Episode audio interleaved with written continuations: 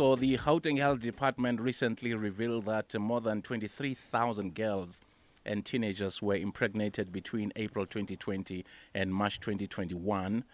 Uh, from these, 934 babies were delivered by girls between the age ages of 10 and 14. We now speak to Dr. Shahida Omar. She's director of the Teddy Bear uh, Foundation. Good afternoon to you, doctor. Good afternoon to you and all the listeners out there. Thank you. Good looking on TV. Good looking on TV. We were checking you out. Thank you. Very kind. okay, so on a serious note, um, what are the reasons behind the spike? Do we know?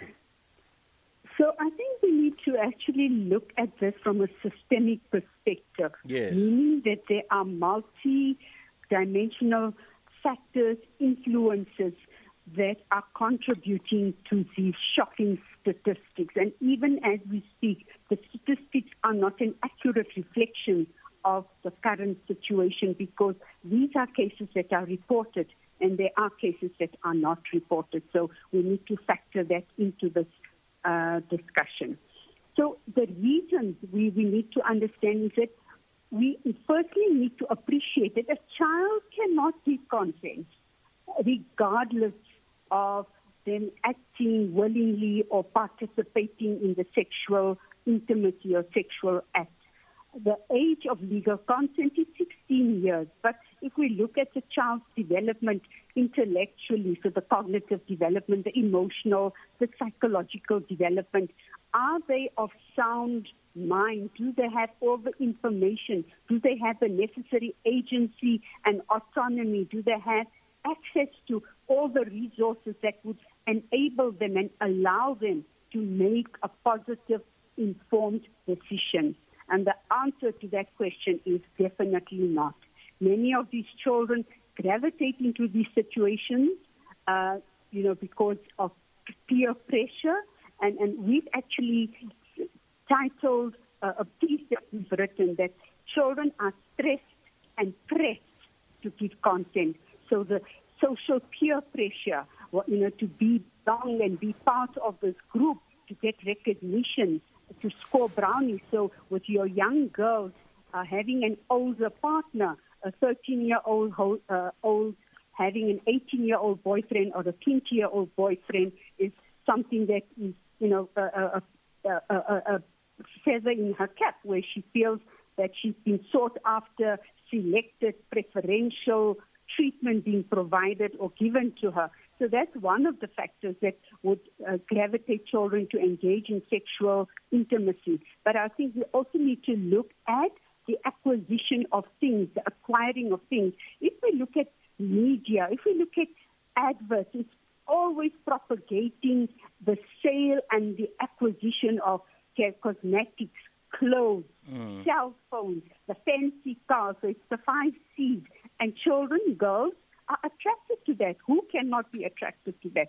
And of course, there's a misunderstanding, a misinterpretation. So wanting those things, so okay, so I want that, I'm going to be seen as something, uh, as somebody successful, recognized, uh, you know, and then of course this recognition comes with you know, a price to pay. So in exchange for sexual favors, receiving those kind of benefits. So I'm, I'm trying to bring in different facets of what would contribute to teenage pregnancies because children is, are not going into these relationships. A 10 year old is not going in for sexual gratification.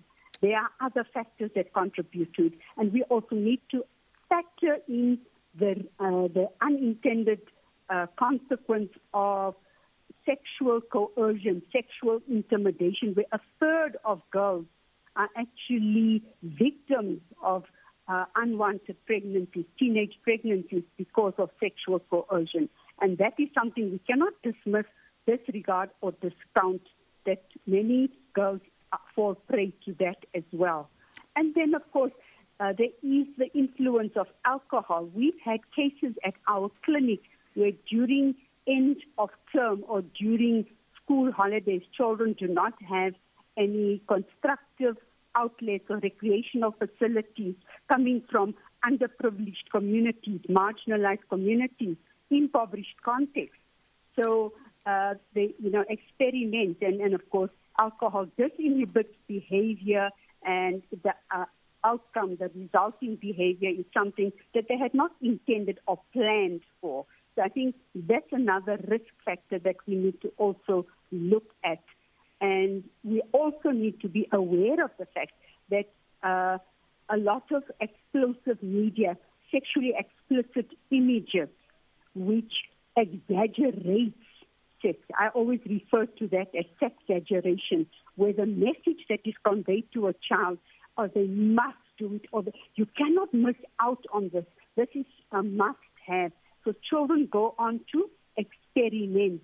Once again, not fully informed of the consequences of their behavior, the long term impact, the long term implications, the trajectory in their lives, how it would impact on them. A child giving birth to a baby, a child being deprived and robbed of their childhood, the deprivations that they would have to undergo as a result of that, but also the deprivation of this new born coming into this world. So, so doctor, if suffer. I may come in there, uh, doctor, mm. um, we're talking about some of the kids who are between the ages of 10 and 14.